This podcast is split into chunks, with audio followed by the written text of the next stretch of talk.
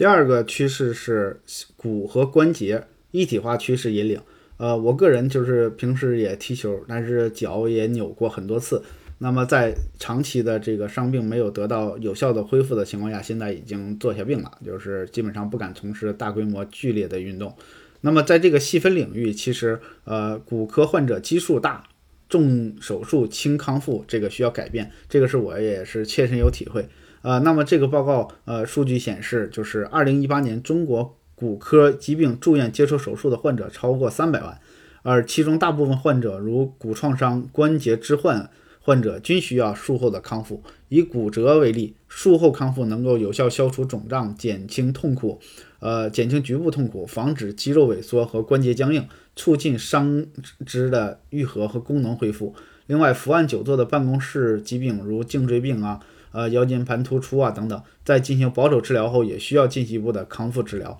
呃，这样其实就导致了说我们呃整个行业的呃需求会非常非常大。呃，骨科医疗的一体化趋势仍与国发达国家存在差异。这个所谓的一体化，即是呃骨科医生与康复治疗师、康复医师和责任护士组成的骨科康复医疗团队共同制定医疗方案。那么这些康复的呃效果主要取决于呃手术期的康复质量。呃，那么以关节置换为例，通过康复一体化的模式，在呃，为手术期应用的可以促进患者关节功能恢复，减少术后并发症。这得益于团队和医疗团队跟康复团队的深度合作。但是目前，其实我们在整个的发展趋势当中，呃，这种一体化的趋势还没有得到全面应用。呃，我们其实更多的是希望说，在未来，呃，开展合作共建，搭建远程康复平台，这里边也会带来很多行业内的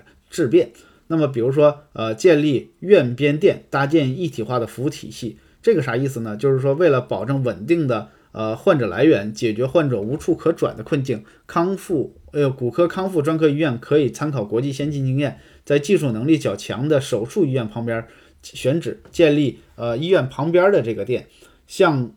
向上呃与综合医院、手术医院形成呃转诊通道，接收病人。线下呢，其实可以与社区医院形成互通互联的网络，从而搭建起通畅的三级康复体系，建立集门诊、手术、康复治疗、术后治疗一体化的标准服务体系。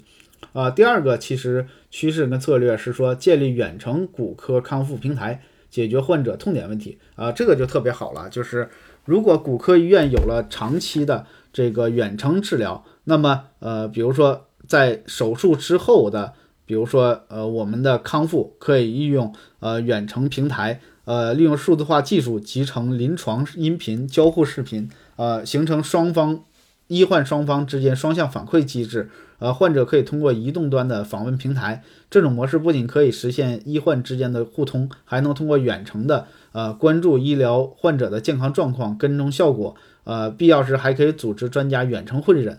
呃，这个就特别好，因为那天我还看到，就是在协和医院，其实已经上线了远程医疗门诊。呃，不仅仅是说有个视频电话会议，更重要的实际上是这个呃大夫他能够通过在线的预约、在线的问诊和在线的就是所谓的医疗建议等等，呃，直接帮助更多的人来呃享受高端医疗服务。那么解决医疗资源不平等问题，在这个方面就能够非常有大的突破，而且就是像之前说的，其实骨关节，呃，这个领域它的一体化趋势比较明显，那么呃，需要这个